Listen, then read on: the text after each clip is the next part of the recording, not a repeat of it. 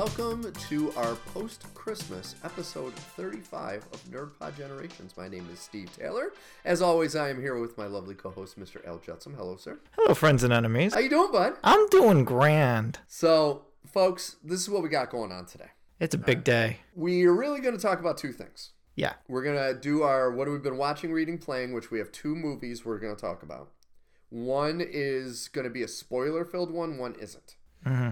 And then we're going to talk about the first four episodes of Witcher. Make sure you check in next week. We are going to talk about the last four episodes of Witcher and the first two episodes of the Book of Boba Fett, which just released. But we decided we have too much going on this show. We cannot talk about it this week. We're going to talk about it next week.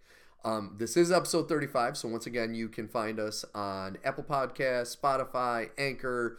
I found some podcast sites from Mars that you can find us on. So you, you can find us anywhere. So please listen. Tell friends to listen. Get everyone to listen because what we say is pure gold. Mars is a reputable source. It's we all know this. source. It's a super reputable source. And they make a really good bar. And depending on what canon you're going off of, a lot of them are psychic. Yeah. So, like, you know, As long as you're not going off the John Carter of Mars, no. That we don't want to talk about. I was going off the John Jones of Mars. Oh. Yes. Got you. Yes. Yeah, we're okay with that. We're okay with Martian Manhunter. Yeah. All right. So I'm. We're not even gonna beat around the bush. Usually we have banter. We have we have our many little threads we go off of. We are focused because I am dying to hear. Because Mr. Al, spoiler. First off, everyone's spoiler on this. I looked up the spoilers for Spider-Man: Far From Homecoming. Yes. So I know everything that happened in the movie, but I have not seen the movie. But the largest Spider-Man critic on planet Earth, Mr. Al, has. And so, Al, the floor is yours. I cannot wait to hear. Oh, you don't want to go into what we're watching, re- reading? You don't want to talk about. This is this is what we're watching, reading, playing. Okay. You watched Spider-Man Far From I Home. did Oh, watch and I have Spider-Man Far From Home. Waiting forever to hear this. Okay. Did you like it first? You're not going to believe it. You liked it. I did. I actually did like it quite a bit. But that is in large part. I'm not saying this to pump myself up. I'm just saying it because it's true.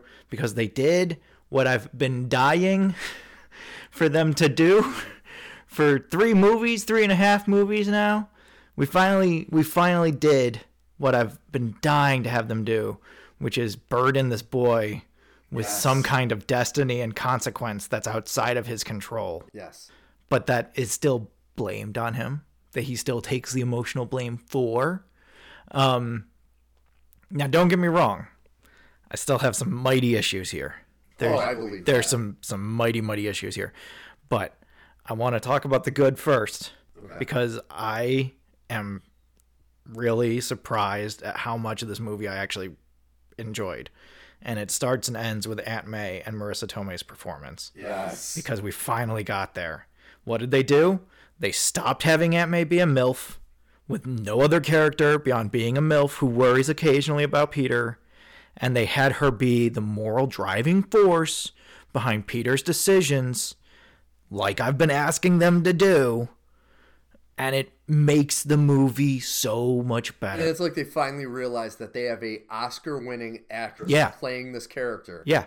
And to utilize her ability as an actor. Exactly. Like the this was so vapid and stupid until this movie. And we finally got here and it was like, okay, we're we're here and it's finally working. Mm-hmm.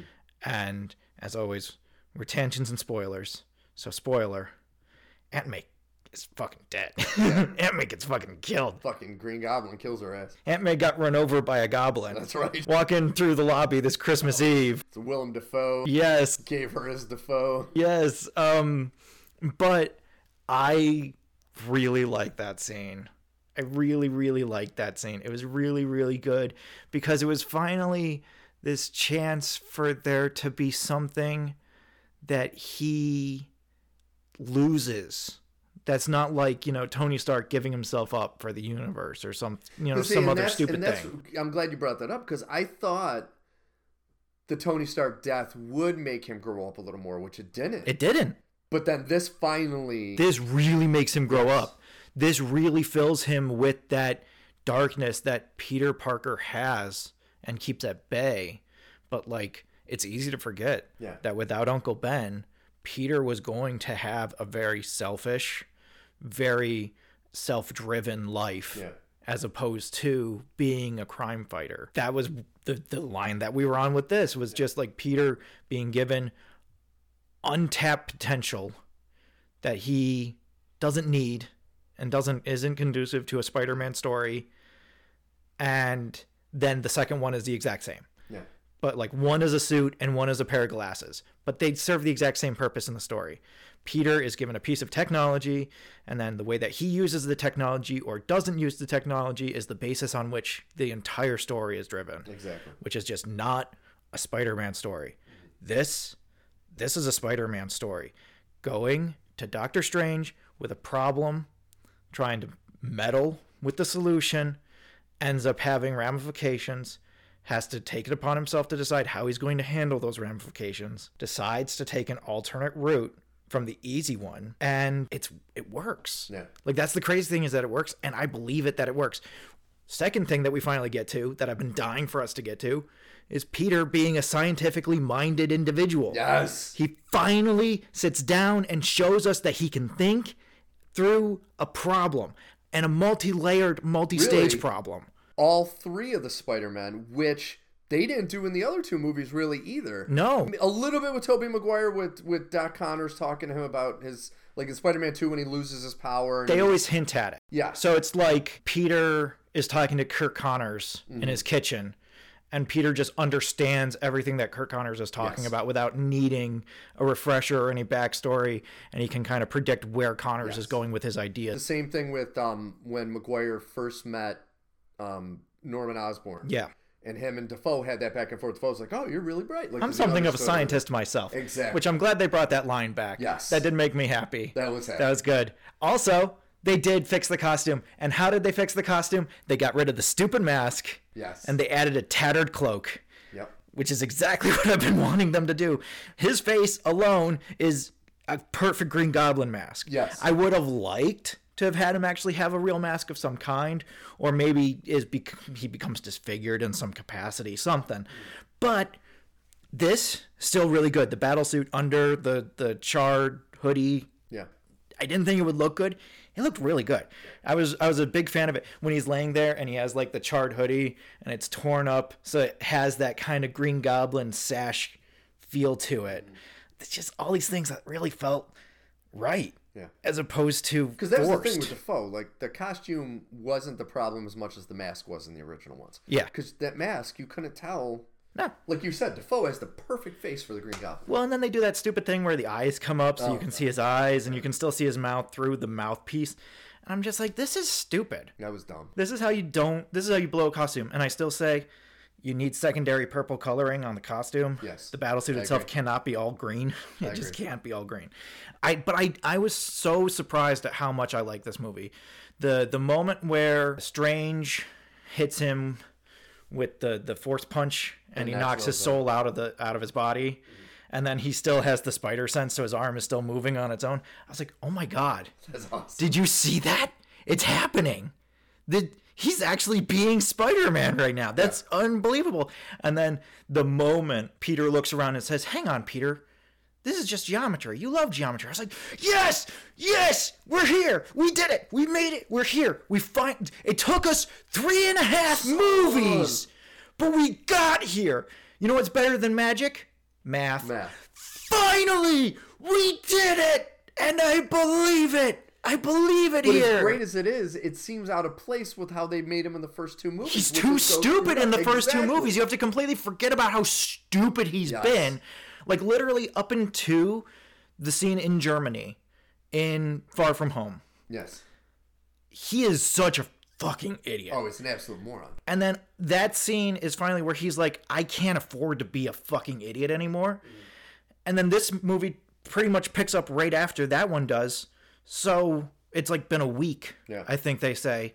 And Yeah, because it's they start right off where the first, the last one ended. Yeah. Where, where he's swinging with her, and they J. Jonah Jameson comes in. finally web swinging Yes. and web swinging in the subway. Web swinging in the subway is one of my favorite things. Oh, like so many things I've been just dying for. And I'm just, once again, sitting here like, I am so happy that we got here. I'm so happy that we got here. Why did it take this long? Why did we have to go around and then through the mountain and then around another mountain? Yeah.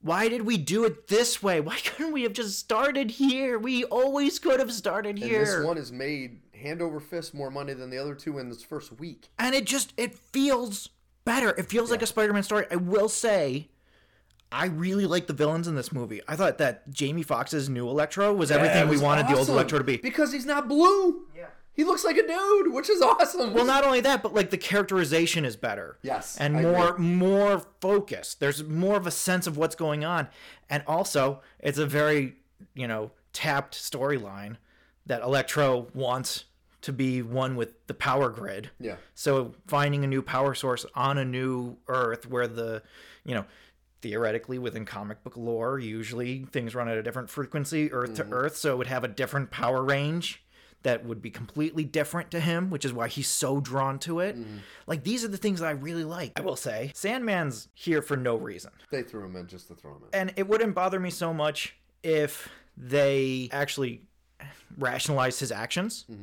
But he comes in. I love the way he comes in because he comes in when Peter's trying to round up Electro, and they he helps him, and then has like that moment of like, hey, wait a minute, what are you doing? I don't know you. Mm-hmm. Like you, you just teleported that guy away. What's going on? I like the way that he talks and represents like the third movie and all the canon, and is like, no, you're both dead to Octavius and and Norman Osborn, and then he bounces.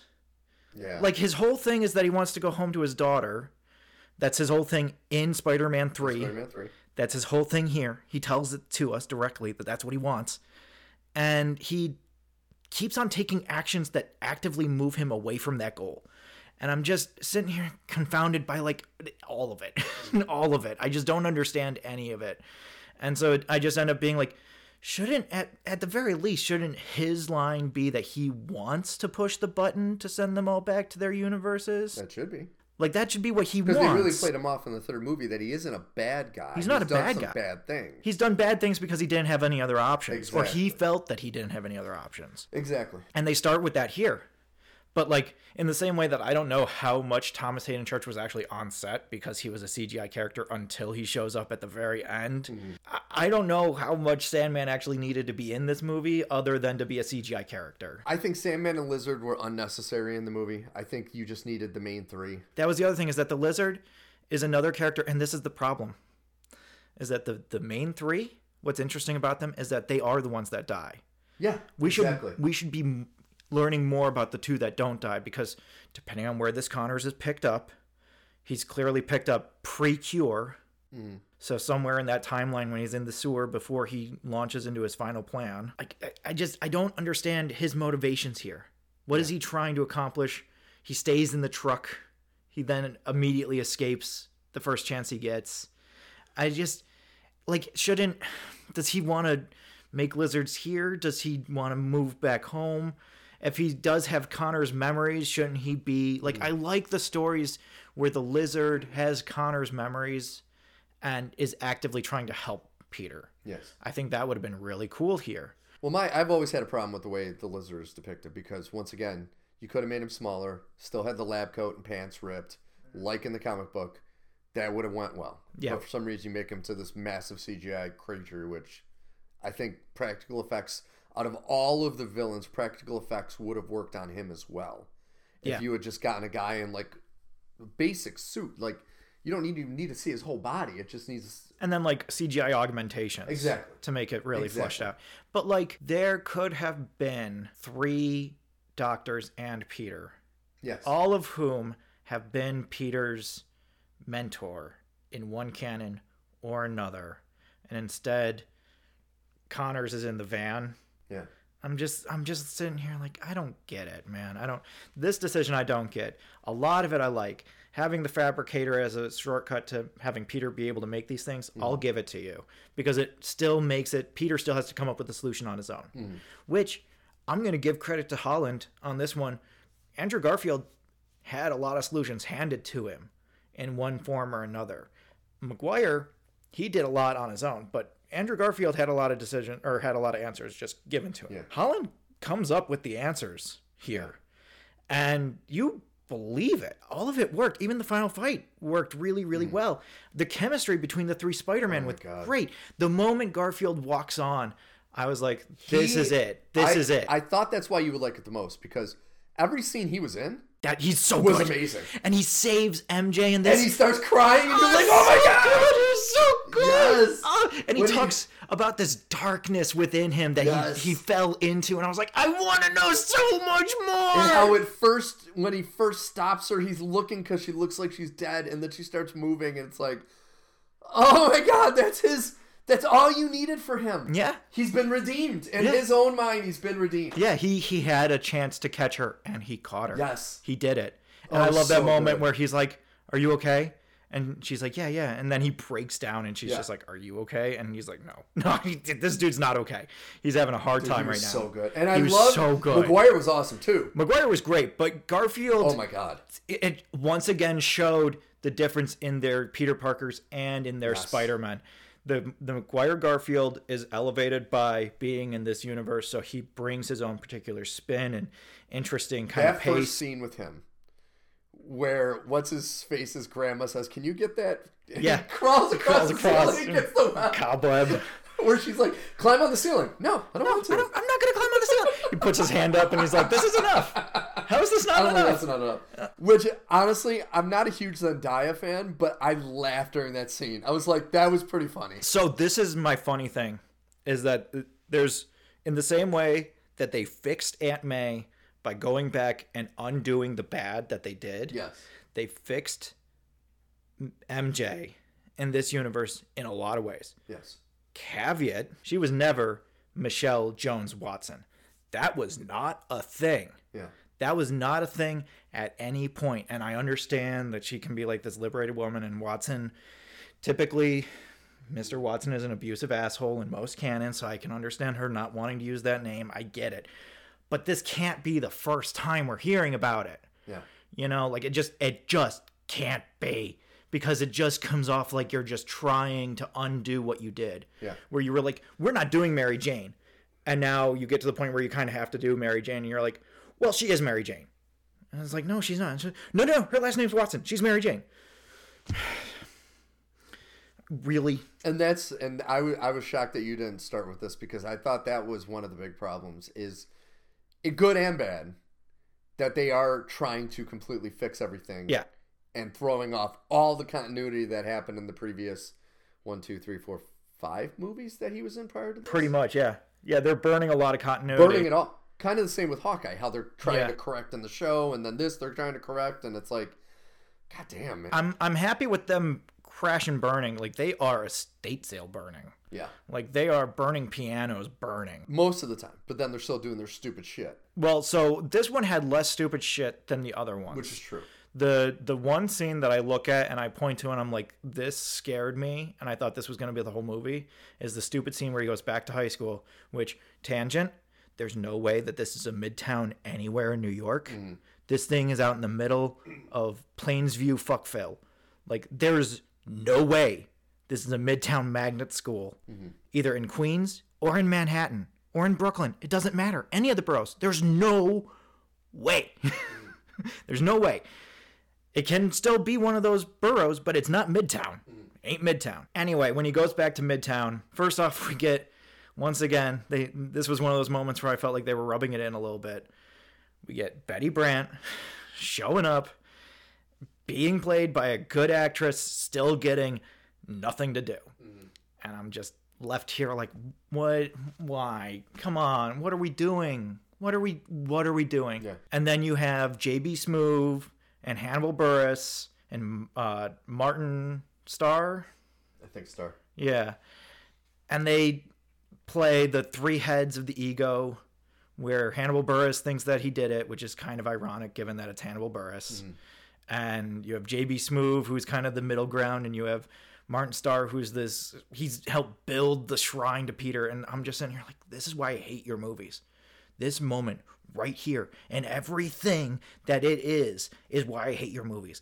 Credit that um, they put Hank Pym on the mural behind them in the, the staircase. That's cool. This sucks. This sucks hard, and it's why I hate your movies. It seems like, and I, I've been trying to think of a good analogy for Marvel movies nowadays. They seem like a better written Michael Bay movie. This one had a lot of those moments. Because you have those Michael Bay moments where you have just insane action and then stupid comedy thrown in where it doesn't belong.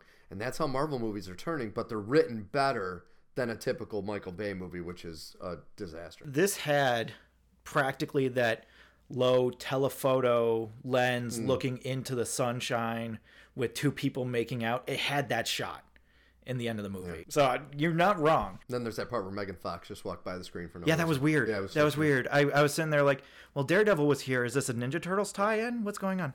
But that was great. Ninja Turtle time. oh, it is different universes. Ah! Ninja Turtles came over. I, I did love seeing Charlie Cox.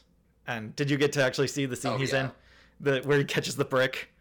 I'm a very good lawyer. I'm a very good lawyer. I know that was the best line. That was the best line. How did you do that? I'm a very good lawyer. More, more, more, more, That more, was more. fantastic. I wanted so much more. The only other thing I wanted out of that scene was for when Happy is saying he he might need a lawyer. I wanted Matt to hand him Foggy Nelson's card Oh, as kind of like a wink and a nudge of like, Yeah. Yeah, you know, not everybody knows, but you know. But and and I I thought it was a missed opportunity because if you have all that shit going on in New York City, Yeah. Daredevil would show up, and you just showed that Daredevil is part of I of. wanted so much more Daredevil. like even if he just showed up at the end for the final battle to help fight the so we've gone through a lot of the things that I, I think make made this series bad and are now being undone to be made good. I think the inclusion of Daredevil is what needed to happen in the series, and Yes. I hope, I hope desperately that he becomes Peter's mentor for the rooftops, because that would be the counterweight to the Tony Starkisms yes. that ruined the first two movies. I agree. And could have ruined this movie. The fact that this movie has no technology that Peter has just been given, that he has to just kind of deal with. There's magic, which is different mm. and has consequences, but it's not a suit that solves all of his problems. Yes. Or a pair of glasses that can summon a drone army. You know, it's like he actually has to sit there and solve his problems and think them through. So I I was surprised at how much I liked it. I did find it funny that one of the reasons I liked Michelle more in this hmm. than I have in any of the other movies hmm. Is because they got rid of all of her intolerable characteristics. As part of a streamlining, it seems. Mm. They cut out a lot of her character in order to more directly have her be the supportive girlfriend. Mm. And as a result, I like her a lot more because all those character pieces that I hated, mm-hmm. they all got stripped out, which I would usually be very against. But here, I'm extremely for. I did find it annoying. One other thing where they I was like, are you really to just parade it in front of me like I'm not supposed to notice? was when they're on top of the school and they're talking about how Michelle all the personality traits that Michelle doesn't have that college people with a lot of college spirit usually have and they're like, "Oh, they're party people and they're people people and they're they're affable and they're friendly." And you know, and I'm just like, "So you're just going to go down the list of all the characteristics that, you Mary actively Watson really is. yeah. Yeah. You're going to just show me all the punts. Like I didn't already know that you punted on all these things for this character. No, no, no. I got it. You fucked up the character. That was never in question. I don't find this funny. If this is supposed to be a joke, I find this annoying. But hey, at least you're copping to the fact that you did it. Mm-hmm. You're not going to sit here and pretend like you didn't. No, we did. Ugh. We gutted a character mm-hmm. in order to make her intolerable for reasons that only they can really fully understand. Yeah, I I was really quite impressed that my bad list was nowhere near as long as my good list. I really like the last fight. I like that the fight is about trying to heal everybody. Mm-hmm. I love the Green Goblin's role in the story. I love the moment where Peter Peter 1 mm. is beating the shit. beating the shit. That was the moment I was like, dude, he can be Peter Parker. Look at him go. Yeah, Look at him go. And they finally did that thing I've been wanting them to do where they shot him so he uh-huh. didn't look like he was a tiny boy. They started shooting Tobey him. Maguire's looking like he still looks young, but he's got the wrinkles now. You're like, Yeah. oh, he is aging. All right. Yeah. He's one of those like Elijah Wood actors where you're like, oh, they're never going to be old. But now you're like, oh, okay. Well, in Tom Holland, like he didn't seem short finally. He didn't Yeah. he didn't seem like this tiny person pretending to be an adult. He finally seemed like this adult in this room and we got to do the scene that I wanted for so long which is they walk into the room and they say, Peter. Yes? Yes. Peter Parker. It doesn't help. Spider Man. It's we're all Spider. Man. That's awesome. Uh, I just I was so I'm just happy surprised. they were able to pull that off because that could have gone. it could have gone so, bad. It, the moment where the two previous Spider-Men meet each other and they both have a web off. That's what The fact that they pulled off the, the conversation about each of them having different webbing, and then like you Like how they're like, oh, it came from him. did, you- did that come out of you? that was the best. I kind of love this. I, you know, I I fully expected to hate everything about this movie, but I kind of love this. This I is kind of great. made it so gross. Oh, that come out of you? Did that come out of you? And then, like, when they're talking about on the Statue of Liberty, uh, Holland's like, no, no, no, we're not trying to be, like, you know, mean. We're just like, we can't do that. So we're, like, genuinely curious. Yeah. The other moment that got me so hard was when Garfield comes through and he takes his mask off and they're like, you're not Peter. And he's like, I am Peter. And he, like, starts putting it together. He's like, no, this is another reality. String theory multiverse. It's all real. And I was like, Once Peter again, Parker! exactly. They're making him smart. This is Because he was Parker. another one. Garfield. He wasn't dumb, but he, he wasn't, as smart as he should have been. Yeah.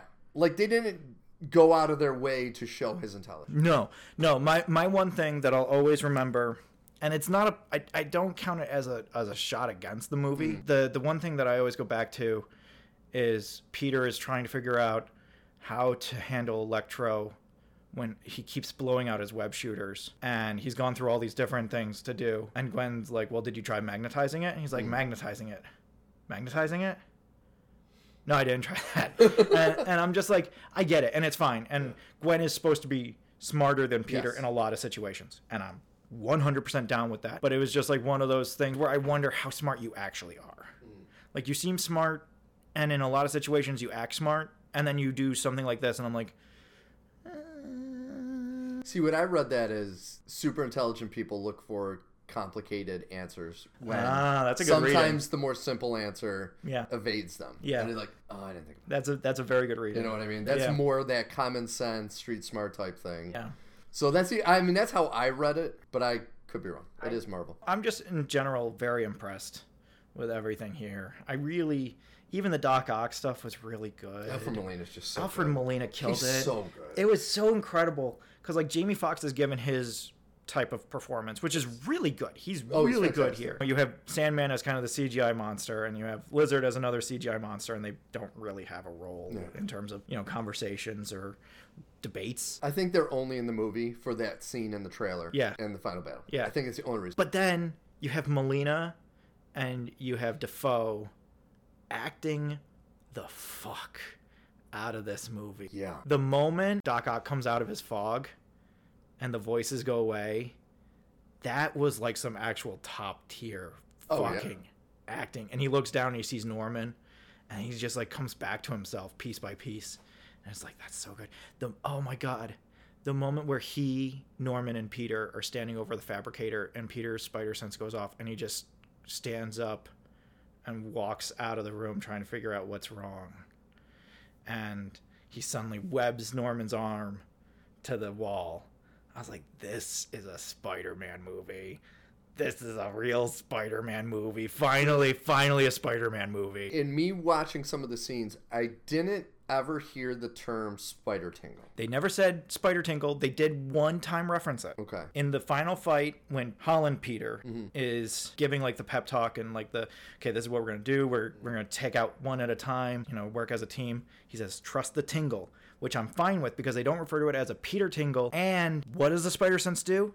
It tingles. That's right. So I'm fine with just calling it the tingle. 'Cause how did they put it? They say, how are we going to coordinate? And he, Yeah. that's when he says, trust the tingle. Yeah. Oh my god, the fact that he actually has spider sense in this movie. Mm-hmm. I- It I've been so dying for this for so long. Why did it take this long? It's it's real. It's like making a Superman movie and not giving him super hearing Or super, flight. or flight, and it's like that's a major component Come of his on. fucking abilities. If you were they keep on telling us this isn't an origin story. Yeah. It seems like an origin story because it seems like we're only just really actually getting to Peter Parker's life as a superhero now, where he's only equipped with a sewing machine, which is what he's always should have had, is just a sewing machine and the gumption to do the job. Now he just doesn't have any choice but to do the job, which I love because it's just like good. Because kind of like fuck you, kid. I'm a little bit of that point of like fuck you, kid. You shouldn't have it easy. You have had it so much easier than any other Spider-Man has ever had it before. It takes two other canonical Spider-Man and one guy who was almost Spider-Man and Jake Gyllenhaal coming to him and having conversations on rooftops in two separate movies to get him to actually be a full-fledged Spider-Man. Yeah. On top of Tony Stark muddying up everything in the first one. So it's just like we got here, and that's fine. And I'm happy that we got here. But I'm not going to pretend like I'm happy about the road we took to get here. Yeah. Also, it's the Sinister Six. Now, you can argue, The Venom at the end. well, you can argue that Venom at the end, and you can argue that Peter is the sixth member of the Sinister Six because he's actively helping them in their plot, which is to try and save all of them. So, like, yes, Peter has been the sixth member of the Sinister Six before, but it was for evil means and it was through mm-hmm. blackmail because of Norman Osborn, which is a whole thing in and of itself. It's the Sinister Six. You kind of got to have six guys Especially at some since you have introduced the Vulture. yeah, You could have. I mean, I know they show him in prison in the Morbius movie, but you could say through all this chaos, he broke out of prison, and now he's part of it. or because of uh, Spider-Man's uh, involvement in his capture, his he's been waived and he's allowed to go free. Exactly. because that happens in comics all the time. Yep. I mean, that would have been a gimme. Come on, give me But now something. here's my problem. I wonder if you have the same problem. They've been able to over the standalone movies, kind of play off a okay. Why aren't any other Avengers or superheroes? Oh well, because this. Okay, okay. This one though, we know Hawkeye is in New York, he's around. This is before the events of Hawkeye. But isn't his farm in upstate New York? I always assumed his farm was in like West Virginia. Regardless, he's he's a he's close. He's where it is. he's on the East Coast. you know Doctor Strange is there. Yeah, Spider Man's there. Yeah. We know Daredevil's there. yeah. Unless this is before he be no, he's always been Daredevil. What am I saying? Yeah. But you have like Cap- Rhodey, Captain America's on site. Captain America is on site, the Winter Soldier. Like you have all these heroes now that you have to in this massive a situation to assume that none of them would come. Mm-hmm. That's the problem I think Marvel's running into now. Because like Shang Chi, you can write off why none of them came. Yeah, Um, even Black and Black Widow happened. at, at a point At where there was a lot of weird other Um, stuff. even Spider Man um, Far, Far from home. even that one, you can kind of say, okay, they were quick little one-off things that happened with Mysterio. Yeah, That could be why. And you had Nick Fury in there. Um, well, Skrull Nick Fury, but yeah. kind of understand. This one though, there's no effing way not one of those superheroes would come in. But I'm I'm glad that they weren't there because this was. oh no, I'm glad they weren't there. Yeah, you wanted an explanation but why you they can't weren't explain there. it away. I mean, like Doctor Strange isn't there because he gets locked in the mirror dimension. Yeah, But like, I agree with you that Matt Murdock probably keeping tabs on Peter Parker, probably a little interested in what's going on with all of this now, especially when the sky starts turning purple and cracking. yeah. Also, he calls him out on news. He says, "Come to the Statue of Liberty, and we'll duke it out."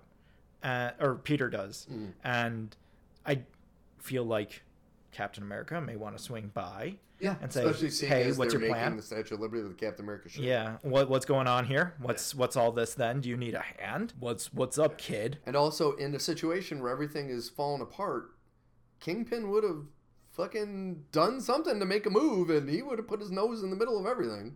And we know he's part of it now. Yeah, So it's like I think that's my only issue. Well, I have a ton of issues with MCU. The only issue with this movie so far for me is that. I was so impressed at how well they managed things. I think my biggest issue, and I don't even want to call it my biggest issue. I I take exception mm-hmm. with the fact that, and this is because I did the, the legwork. Mm-hmm. I tracked down the Venom after credit sequence. I watched it. I watched the Venom mid credit sequence here, and I got to the end of that, and I was like, so this was all pointless. Yeah, that was the most worthless So this was pointless. Yes. So that actually, the the end credit scene of Spider Man makes now the entire second Venom movie completely worthless. There's nothing. One hundred percent. There's no reason to see it. It's a piece of garbage. It's bad. I did hear some eight year olds talking quite highly about how scary it was in Target.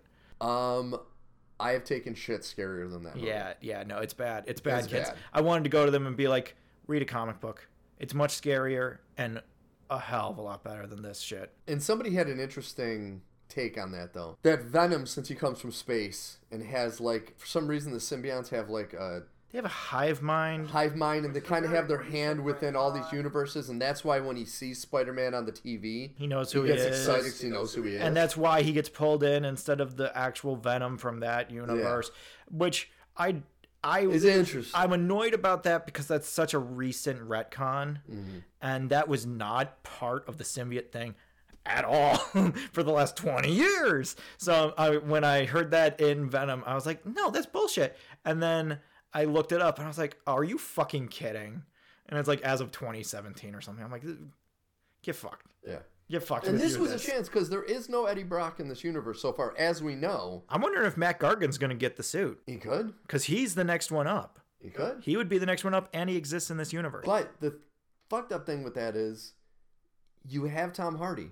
Yeah. You could have said that Venom, like he, if he became Venom before it pulled him back, that's what kept him in this universe.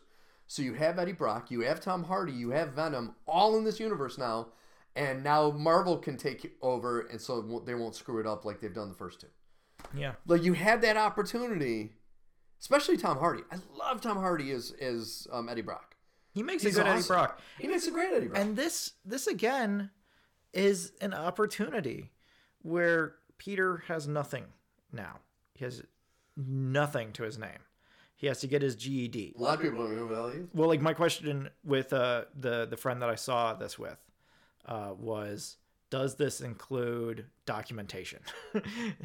does he have a social security number? Because my friend pointed out there's no way he's getting a New York apartment of any kind That's without true. any papers, even a really crappy one. Although, tangent, I so badly wanted the daughter of the Russian landlord to be the landlord of his building Oh, at the end. I was like, that, come on. yeah. And she hands him like a piece of cake when he closes the door. Oh, come on. This would have been cool. That would have been a gimme. Come on. That that's an easy one. That That's a tasty so member berry for everybody. I was really surprised. Really, really surprised because I came in ready to hate it. And like, I think it was the moment on the bridge where Doc Ock attacks. Mm-hmm. And uh, he grabs at Peter and takes part of his suit. And the suit kind of crawls along. And that's why he has red in his costume. Mhm. And I was like, they actually thought this out. They thought this out a lot more than I thought they were going to think this out. Because it's Stark nanotech, of course, Peter can hack the arms immediately after it integrates. Of course, that makes sense. And like, I love the use of Feast. I love Norman when he shows up. That's it. That was my other big thing. And I know we've been talking about this for 40 minutes, and I don't. That's fine. And what I'm thinking we'll do, talk about this. We'll talk about the other movie, and then we'll push Witcher to next week. Okay. So we're not rushing next. I don't want to rush The Witcher. this is my issue and this is the one big thing that i'm going to take away from this movie and say this is a problem norman osborn doesn't exist in this universe otto octavius doesn't exist in this universe Yeah. Possibly eddie brock doesn't exist in this universe those are your literally your top three Yes. you've taken the joker bane and Ra's al Ghul and said nah Yeah. and I'm just like, no, no, you don't need a line where Norman says, "Oh, I, I'm gonna say Bing because it's a Spider-Man movie. I binged myself, and there's no other Norman Osborns on this planet." Like, but he he goes so far as to say that he has no identity on this planet. There is no Oscorp on this planet, and I'm like, so you could have done something where like Oscorp was this tiny startup in Jersey, and I guess you still could, but like it's gonna have to grow really fast in order for there to be an Oscorp building in the middle of Midtown Manhattan. Yeah. So we're just not gonna do that. Is that just not gonna? We're just not gonna do Oscorp because are we gonna do Alchemax? Liz Allen is still here. We could do Alchemax. Is there no Harry Osborn in this universe? Which it seems like there is. What's your plan here? And now going with that, if that was their plan, they should have kept MJ as Michelle or Yeah. Melissa or whatever without being Watson and just say, well, Mary Jane Watson doesn't. That's why it's not Mary Jane Watson because there's no There's no Stacy. George Stacy. Exactly. You know, none of them are here. It's literally just Peter and Ned. And in my opinion, there's no Flash because I'm so sick of this. and of no this. Ned leads. The two of them, I'm sorry. I'm so sick of this. I like Tony Revolori. Oh, I do. great. He's great. Grand Budapest. Grand Hotel. Budapest. Oh my god, So good. Love 'em. I, I can't wait to watch him in French Dispatch. I know. I want to see it so bad. I- this is terrible. I can't sit here He's and so not terrible. call this terrible anymore. This is awful. Okay? Like, Flash Thompson is supposed to be a number one founder of the Spider Man fan club. Yes. We got exactly 20 minutes of him being a Spider Man fan Yes. before he finds out that Peter is Spider Man. And yes, now that everybody's forgotten, we can have Flash be a Spider Man fan again and kind of have the irony of that moment. But we didn't need to wait. We didn't need to do this. This is so, this is once again one of those hallmarks of how stupid this goddamn plan is. Flash is not getting into MIT. No. Never, ever, not even for a joke. No, listen, every Flash Thompson is a rich entitled kid. They all still go to community college. Yeah. Okay? Because he's a dumb He's guy. a fucking dumbass. yeah. There's no way he gets into MIT. Not unless it's one of those like Lori Loughlin style things where he's a he's a, a crew Yeah. person and he gets in on a cruise. Like, there's no way. And now he has blonde hair. Stop trying to placate. Listen, you cast And bad. is- Just let it go. This casting, I, I was trying to think. I, like this was my lead up to the show was Analogy Central. My analogy of this casting for Flash Thompson was what's his face as Venom in Spider Man Three. Topher Grace. Topher Grace. Same thing. Completely wrong person. Wrong body type. I like. I understand. You can make him. You know, I, this gentleman is Indian, I believe. You can make him whatever nationality you want, That's not the issue. but he's got to be a, a dumb jock. He has That's to be a big guy. He has to be six five. Yeah. He has to put your head in a toilet. He has to be able to lift Peter Parker over his head.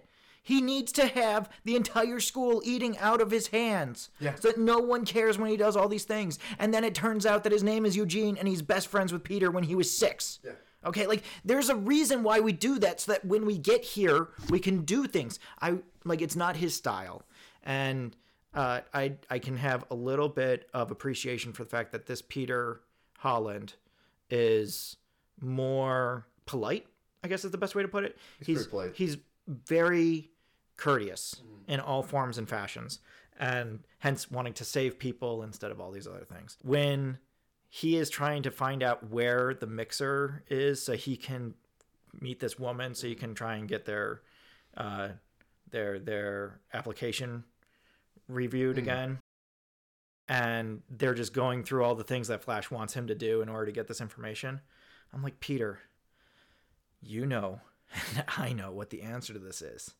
Is you say, okay, I'll let you be a part of the, the fan club. Okay, yes. Okay, if you ask anything else, I'm going to tell him your name's Eugene. Flash is done. he gives you the information. We bounce. It's not Holland style, and I get that, but that is the Peter Parker move, in my opinion Oh, I agree. and uh, we see it in Amazing Spider-Man.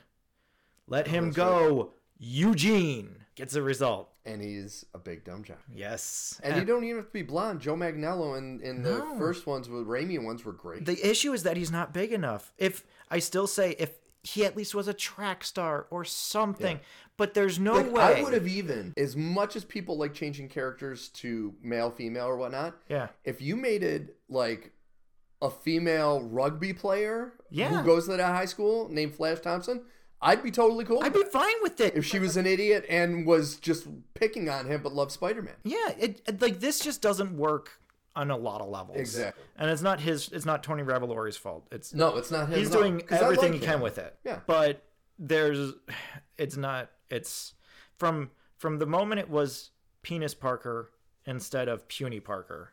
Mm-hmm. I was like, no. No, That's no. to get a stupid giggle out of kids watching the movie. You're wrong. I'm going to tell you right now you're wrong. And you didn't do your research and you know, it hasn't really gotten any better as mm. we've gone. He's not even that funny as like a, a you know, sideline character. Is he going to be the lethal protector mm-hmm. when he bonds with Venom? There's no way. There's no way. Just like there's no way Ned is going to be the Hobgoblin. No. It's never gonna happen. gonna happen. And I do like that they talk about that in the movie where Ned goes over to Tobey Maguire and he's like, "So do you have a best friend?" And, And he says, Peter's "I'll like, "Yeah," and he died in my arms after trying to kill me. And Ned's like, "Oh," because like I hate the guy in the chair. Peter doesn't have a guy in the chair. That's the entire point of Peter. and neither of these Peters had a guy in the chair. Peter three, uh, Garfield Peter had Gwen, mm-hmm. who was the closest thing he had to a guy in the chair, mm-hmm. and Maguire had literally no one. Nobody. I hate the guy in the chair. I sincerely hope we're away from that once and for all. Doesn't somebody refer to them as the Scooby Gang? Yes, Scooby this. Because that's what they are. Please Scooby this shit up. Scooby the shit. Yeah. Yeah. That's what it um, is. So it, it- there was a lot more good than bad. Yes. There's still a lot of stuff that I circle, and I'm kind of like, we're gonna have to see where you go with this. It's like as hard as it was trying to not be an MCU movie, it couldn't help it in some areas. it did, but but I will give it this: hmm. the last scene where he goes to where Peter goes to the cemetery, hmm. and Happy goes and stands next to him. My immediate thought was, we can't do it. We can't have one moment, one goddamn moment. And then it actually ends up being a heart puncher. Because Happy is, doesn't but- know who he is. Yeah. And so it's just that moment of this is what I've been waiting for. Is that pain on his face and the kind of like he has to swallow it moment and just move on. I've been waiting for this for so long. And I was worried about that moment because you kind of already had that moment with Happy at the end of Endgame when he's sitting there with Yeah. Tony's daughter, and you're like, all right, so Happy's had that heartfelt someone close to you died moment. I was worried about that, but then yeah, you're right. They had that twist where he doesn't know who he is. Yeah.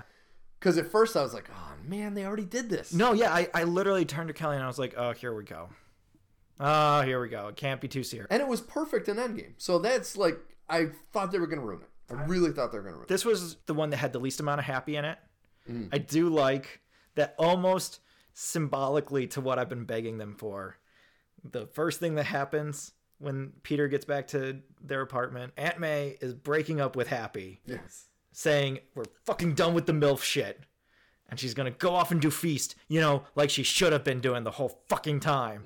And and Happy is just like this kind of ancillary satellite that we just kind of have to deal with so we have because we're sleeping on his couch mm-hmm. you know that it's the same relationship we're sleeping on his couch so we just kind of have to deal with happy being around but like he wasn't overbearing mm. he wasn't a big part of the plot mm-hmm. and there wasn't a moment where he turned to peter and said you're not responsible enough to do x y or z This is something I was going to ask you also because once again, folks, Al has seen the movie. I have not. I saw a ton of scenes online. It was on YouTube and it got taken down right away. Yeah. But I saw a bunch of the stuff, so I pretty much know what happens. But the little details. Tell me they did not do one of those stupid.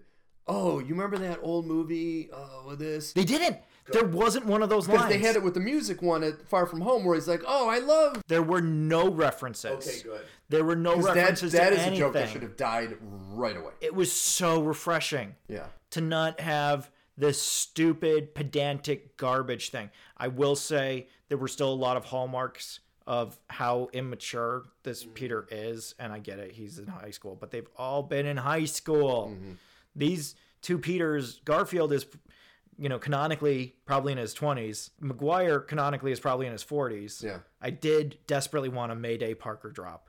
Mm. I can't remember whether it was Ned or one of the Peters was talking to Maguire about how he balances his life back home and whether how long he's been doing this is he still doing it uh, i wanted him to just be like yeah you know we, we work it out and then he like has like a picture of his daughter on his phone or something i was just like give me a mayday parker call out come on come on i also would have taken a one leg if he had lost one leg and had like a cybernetic leg i would have taken that too also would have been good but uh, i digress But to go with that, they could have also had him like look at a picture on his phone of something of Kirsten Dunst. also true You know what I mean? Yeah. Because it is a shame. As much as I was not a fan of her as Mary Jane, she is kind of Mary Jane. she is somehow the only mary jane we've gotten I don't understand that with the I can't teeth. believe it. I can't believe it. I can't believe it that after Zendaya and Shailene Woodley were both cast as Mary Jane, we still ended up not getting any Mary Jane since Kirsten Dunst Yeah. in 2000. And I think that was the 2006. mistake with the Andrew Garfield movies. Because I think, as much as I liked Emma Stone, Gwen Stacy should have died in the first movie. Like, there should have been something where she died, and then at the end, he gets introduced. Because isn't that kind of how it happened in the comic books, where at the end, Aunt May is like, oh, and by the way, this is Mary Jane. She's like, oh, you just hit the jackpot. He's had a right now." blind date set up Exactly. for a long time. I think uh, that's a missed opportunity they had Yeah. in that first series, and that might have helped. I mean, that second movie just had too many. Well, you know that Issues. that was one of the things that happened was that Shailene Woodley was going to play Mary Jane Watson, Yes. and then photos of her in a leather jacket on a motorcycle on the back of a motorcycle mm. leaked, and the internet lost their collective minds. And for some reason, it was deemed that Shailene Woodley was not attractive enough to play What? Mary Jane Watson. Has anyone seen Kirsten Dunst? It's baffling as an argument. It makes no sense. That makes zero sense. If she's good enough for Aaron Rodgers, she's good enough for all of us. Right? So, but the studio bowed down and wrote her out of the movie. And Stupid what does this movie have? A bunch of stupid filler and garbage that no one wants and no one needs. Yeah. I say bring back Mary Jane Watson. I say have it be about Peter secretly having a file in Oscorp and Harry kind of dangling that over him Mm. in the hopes that he'll help Harry with his cure. Mm. I'm telling you, there is a good, amazing Spider Man 2 movie out there that just got destroyed somewhere in the studio. Well, there is that talk about people online are like begging for them to make Amazing Spider-Man three. I want to see it now that And we talked about him being a dark guy. He said he would do it. Yeah. He says he, he goes down this dark path, and that's why he's here, is because he doesn't want this Peter to go down a dark path. I'm like, what dark path did you go down? and what that happened? is set up so perfect for Kraven the Hunter. And he doesn't even have the black suit. He doesn't even have the symbiote. Yeah. He goes dark without the symbiote. I want to see this Spider-Man movie so bad. No parents. No parents. No parents. And like I said, you got to have that dark bad guy. So that's why Kraven the Hunter, which Kraven's people have been talking Hunt. about. Oh my ah, god! Uh, I mean, he did have the black suit in that, but like he could go back to his universe and Kraven's Last Hunt with Andrew Garfield. Oh my god! Like I'm getting tingles. I'm getting Spidey tingles right now. He he could still have the black suit without it being the alien symbiote. yeah, because it wasn't after he lost Venom. Then he got He still wears the black He suit. still wears the black he suit, just made one. yes. Yeah, and the one that Kraven steals is not the symbiote. No, he no, doesn't steal the symbiote. So, but, oh Which my still in the I comic book, I love the fact that he steals the black suit and Spider-Man is half the size of Kraven, but Kraven fits perfectly. That Kraven was fits in it. That was killed. It's just a little stretched, and no one, no one stops and is like, "Hang on a minute, Who's that wait a guy?" minute. When did Spider-Man pull a Mark McGwire and inflate like a balloon? How did this happen? It's all that vitamins, you, Barry vitamins and healthy living. Is that you, Barry Bonds? Jose Canseco, are you playing Spider-Man? Oh my God. Jose Canseco for Kraven the Hunter. He's too old now. He's man. way too back old. In the day, back in the day, potentially, but he's way too old. Yeah. I, that would be a man. I don't know. Like that might be a um. Do you do Liam Hemsworth as Kraven the Hunter? No, he's too. He's too young. He's got to be a little older. I was thinking. um I see. You can't have Josh Brolin anymore because he's done too many different He- characters. he's already in the universe. yeah, he's already Thanos. I mean, even though he was CGI, he was already. He was the universe. Thanos. He was Cable. This, Yeah, he's he might already have to come back as Cable in universe. which is true. so it's it's Uh, too much. It has to be someone like Harry, uh, the the guy that played Negan on. Uh, Oh oh, Jeffrey Dean Morgan. Jeffrey Dean Morgan, if he can bulk up, he would look the part. the one that I heard back during the Amazing Spider-Man days. He's a little too old now. Was Russell Crowe, who He's would have way been too fat now too. Have you he- seen him? No, He is gigantic. he would have been a great Kraven. Look up on YouTube. Russell Crowe discusses his filmography. It's a modern. It's like from a couple years ago. He's gigantic. Oh my god. He did one of the best things. Okay, this is a tangent, folks. Obviously, we're only talking about Spider-Man today because it's already That's- an hour. yeah, we're- this so is we're, we're pretty much show. done with the show. It was a great show. It was a great Yeah. show. John Oliver, um, when Russell Crowe was getting divorced, he actually put up an auction and he made it into this swanky auction to auction off all of his shit because he was getting divorced. And it was this big thing, and John Oliver went on and bought the jock strap from Cinderella Man and donated it to the only blockbuster video still open in Alaska, I believe it was. Yeah. And Russell Crowe, as a joke, took that money and at a animal sanctuary, I believe the run run by Steve Irwin's family, they built a koala because koalas are, are known to have chlamydia. Chlamydia. chlamydia. It's the John Oliver Koala Chlamydia Center. Treatment center. Treatment Center, which is the greatest thing ever. And I'm like, Russell Crowe's the greatest. I'm sorry. I Oh, that's love him. awesome. Did you see him in uh, the Nice Guys? Oh yeah, Oh, so good. that was an underrated movie. That was a super underrated movie. Very, it was a funny ass. And who is the girl in that? Shit, I haven't seen it in a while. Angourie Rice, who plays Betty Brant. Oh, that's right. Or Ryan Gosling's daughter, That's right. played by Betty Brant, who says, "Go get him, Tiger," and makes me want to punt the the the film carousel right out of the theater. Yeah, you don't say it. You you don't get to pull the shit you've been pulling and then do this. You just don't get to do it. That's like Robin saying, "I'm Batman." Yeah. No, no, no. No, no, no. I feel like I feel the same way about it as I felt about in Rogue One, K2 when they're going off into the last mission. He says, "I got a bad feeling," and Diego Luna cuts him off, and I'm like, "You don't step on that line. You don't do it as a joke. Mm-hmm. You don't do it. It's a thing. It's a whole thing. We want it in the movie. Crazy people like me, we want it in the movie. Yeah. Crazy people like me, we only want Mary Jane Watson to call him Tiger. That's not crazy. I'm on board. With, Star Wars, I hate, so I'm I'm not board. But I'm on board with you with that. Yeah. Like Mary Jane, it's it's an iconic line. It's her an iconic whole character. thing. It's her whole thing. Yes. And it's only her thing. Carlie Cooper doesn't call him Tiger. No. Deb Whitman doesn't call him Tiger. No. You know, like it's just it's not a thing. Michelle Rodriguez doesn't call him Tiger. And it is the actual first line ever the character ever spoke in Yeah. print. The when she was first introduced. It's the only thing she said. Yeah. It's like that's it. That's hers. So so there was still a lot of cringe in the first half of this movie, which is what I heard was the case, was that there was still a lot of cringe. yes. But I will say overall I liked it a lot more than the other ones. I'm excited to see it. I'll even give them Ned's stupid. Ned starts using magic mm. as kind of this way for the the Scooby Gang to be in their own pocket space, mm. but then also be exposed to danger while in this pocket space. So it's like, oh, Ned is generating a wormhole, and oh, here's Andrew Garfield. Okay, Ned's generating a wormhole, and here's oh, here's Tom Maguire, and Ned's generating a wormhole, and oh, here comes the lizard, and now Ned can't get rid of the wormhole. And it's like, okay, so that's what this is gonna be. But it's like, okay, you know what? The rest of the movie is good enough. I'll give it to you. Which I am kind of hoping, because as I said, in the first week it made a billion dollars, and I'm assuming over the next couple weeks, like it could push close to the two billion mark Yeah. with how good it's doing. I know a lot of films are getting on this 45 day in the theater and then they go to streaming, Yeah. and I'm hoping this is in line with that. That's about the tap out rate for theaters, like in Well, general. it's already made it's already made tons of money. yeah. So even after 30 days, it's gonna, like I said, make almost two billion dollars. Put it on Disney Plus. Because what's the what's the one they just announced is coming to? Uh, is it one of the HBOs or is it one of the Disney's? I couldn't even tell you. My Yeah. brain is completely fried. I have no idea. After the holidays, right now, my I brain know. is shot. It is Swiss cheese. it's almost like I've there's been a ton of shit so going on. many things recently between watching The Witcher, Boba Fett. I was going to talk about, folks. The movie I was going to talk about is Don't Look Up, the Netflix movie.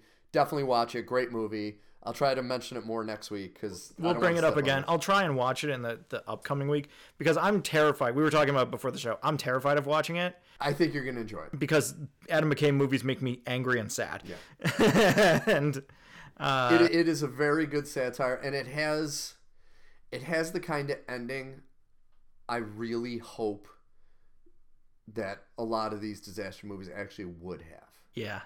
and it does. Is it a large human sacrifice in the middle of Central Park? No, No.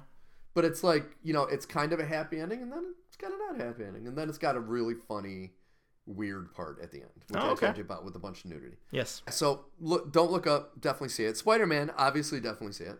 And I'm um, actually gonna buy this one. I I refuse to buy Homecoming. My uh my best man from my wedding.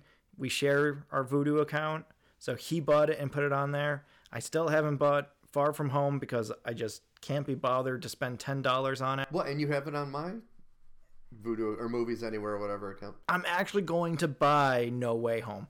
I'm actually going to call it No Way Home because I have enough respect for it as a movie to be like, yeah, I'll call you No Way Home. Nice. Even though your predecessors were awful and it took us three and a half movies to get to a good actual Spider-Man story, what's important is that we're here.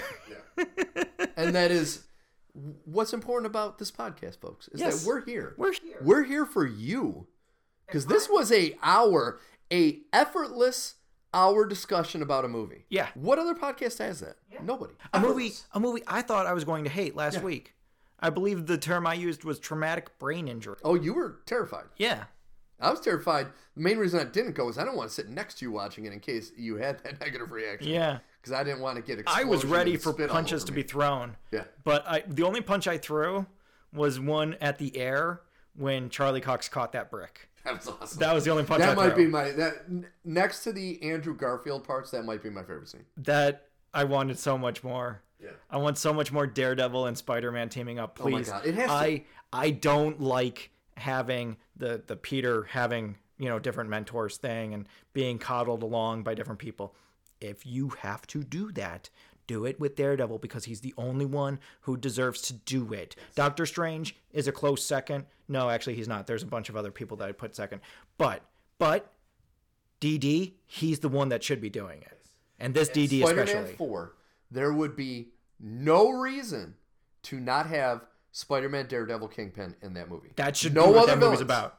The Those movie, three. the movie that I've been talking about that Yes. I wanted a Spider-Man movie to be, which is Spider-Man going up against Kingpin, played by Vincent D'Onofrio with Daredevil and possibly Luke Cage. I would love to throw in a Punisher. Well, Do see, you want to bring in Frank Castle? I don't want them because they once again overdo it with heroes and villains in these movies. They don't need it. They need those three characters, Yeah, and that would be that would be it. Yeah. That would be a great movie because if you look at how successful Spider Verse was, and why was that successful? It had a great villain. Who was the villain? Kingpin. I mean, it had some ancillary vi- villains, but unlike these other movies who have ancillary villains, but they're all on the same level, you have that one villain. Yeah, So you could have Kingpin with Echo potentially, and then Daredevil and Spider Man. Oh my god! yeah. I do hope that is how they backdoor some of these characters that they say don't exist. You had Olivia Octavius, like you did in Spider Verse, where you take it and you put a turn on it. That's fine. I'm good with that. Mhm. My issue is if the characters don't exist at all. Yeah, That that's is stupid. unacceptable. that's pretty stupid. Yeah. Because it's proven in most of these nerdy shows, movies, or whatnot, even in a multiverse, in one form or another, those char- those characters exist. Should they might not exist in the same level, but they should exist. Yeah. because they're mirror universes. So you're going to have a mirror of you're going to have the people, It's a split. and so to not have them at all on that planet is kind of stupid. I just like when he said when Norman says that he can't find any sign of himself. I that was one of those lines where I was just like, don't say that because that that's the dashing of hope in my mind. You got to have something, even if it's barely anything. You got to have something. Credit where credit is due. This once again, the villains are an excellent part of the movie, Mm. as opposed to a lot of the Spider-Man movies where the villains are kind of like a wishy-washy part, or Homecoming where they're the only good part Yes. of the movie. I will say that is only because they were already fleshed out in other movies, Exactly. and they picked up directly after those With movies the same actor. and made absolutely no bones about that being what was going on here. Yeah. To the point where they even reference the fact that Electro looks different now than he did in his movie. Like the whole thing. Also, Electro's costume at the end was fucking bomber. Yeah. That was so good.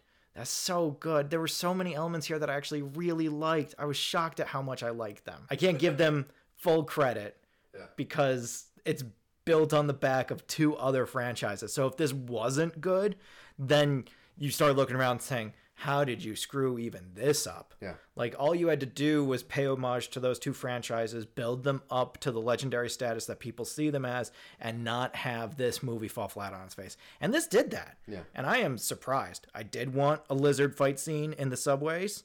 I know Lizard is brought in by Doctor Strange, and I would have loved to have seen that, but we can't have everything. Mm-hmm. But a lizard fight in the subways is classic. Yeah.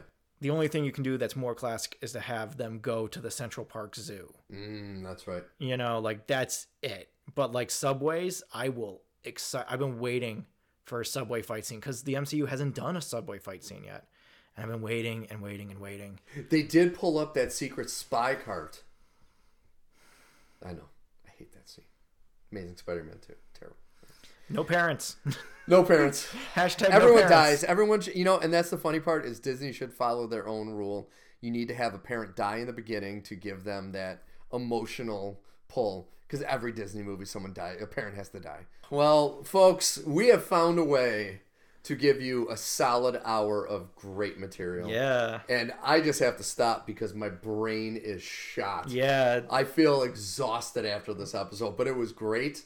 Thank you so much for your analysis of the movie, Mr. Of course. Allen. I can't tell you how much I appreciate it. I've enjoyed listening to you speak this episode more than pr- probably any episode. I like talking excitedly about Spider-Man. That's much why more. I think it's it's a unique situation, Yeah. especially in this. I, I rant about certain Spider-Man movies a lot. I don't get to talk about Spider-Man movies I really Positive. like. Yes. I want to do a series where we do a commentary while I play the Spider-Man game and you watch, and we we do like a a watch and commentate kind of We could always do something series. like that. This is what I'm saying, because that way you get to watch it and I get to play it again, and I love playing that game. I I'll play it in my boxers. I'll do it. Not I my boxers. not I'll over. play. I'll have Peter playing his boxers. We have the technology. even a digital character in the boxer shorts does not make me want to watch it. No, No, No, that's not see- it? That's not I don't do need to see digital Peter nuts. I don't need to see them. no. No. We will play. I, I will insist on playing the version that hasn't had his face remodeled to look like Tom Holland. I will Oh say. yeah, the original. I'm not doing that. Yeah, you're not doing the remaster. No, no, no. Plus, I got a new game plus on on my old one, Mm. where I am the King Spider Man, and I enjoy it exceptionally. Well, we'll have to do that. Yes, I like this idea. All right, ladies and gentlemen, well, that has been NerdPod Generation episode 35. Once again, you can listen to us on any podcast site of your choice. Make sure to tell a friend, tell an enemy, tell a wall, tell a, a fox, a owl, tell anyone. We, we really want to boost up our listenership because we think we have pure gold here. And if you have listened to any of our episodes, including this one, I would expect you to agree with us 100%. Yes. Pure gold. I mean, I gotta thank you guys just for letting me do a third Spider-Man special. It's so great. It's so great. It's One been year, three. Spider-Man I know. It's like a dream come true. We haven't even done our um, Hobbit special yet. No, no, no. That's going to be like a three or four parter. I mean, I think we might do an episode per movie. Oh my Well, god. not for The Hobbit. For The Hobbit, you said we'll do one movie because it should only be one book. But The Lord of the Rings, we'll do one yeah. show per movie. Oh, I can't wait for that. That That's has gonna be be, fun. and, and Kelly will be. Kelly will have to be here. Absolutely. And then we'll have to do a Harry Potter one. We'll I have to know. Hammer. We're just gonna do all things. of them, and then we're gonna have to do Rambo. I've never seen any of the Rambo movies. Oh my god. Okay, we'll talk about that later. Yeah. That's a. I'm very disappointed in you on that. um, all right, ladies and gentlemen. Once again, you can find me at staylorBooks.com, and please buy all of my books. You can find me at judsomstudios.work under the Bronx Division tab, and uh, we have lots of fun stuff there, not pertaining to Spider-Man, but my own superhero stuff. So come and check that out. Yeah. Yeah. Go look. But in the meantime, Thank you, everyone. Have a very happy New Year's. sir. yeah, have a happy New Year's, friends and, And we'll see you all in 2022. Oh God, the future is oh now. That's crazy. Bye, everyone. Bye.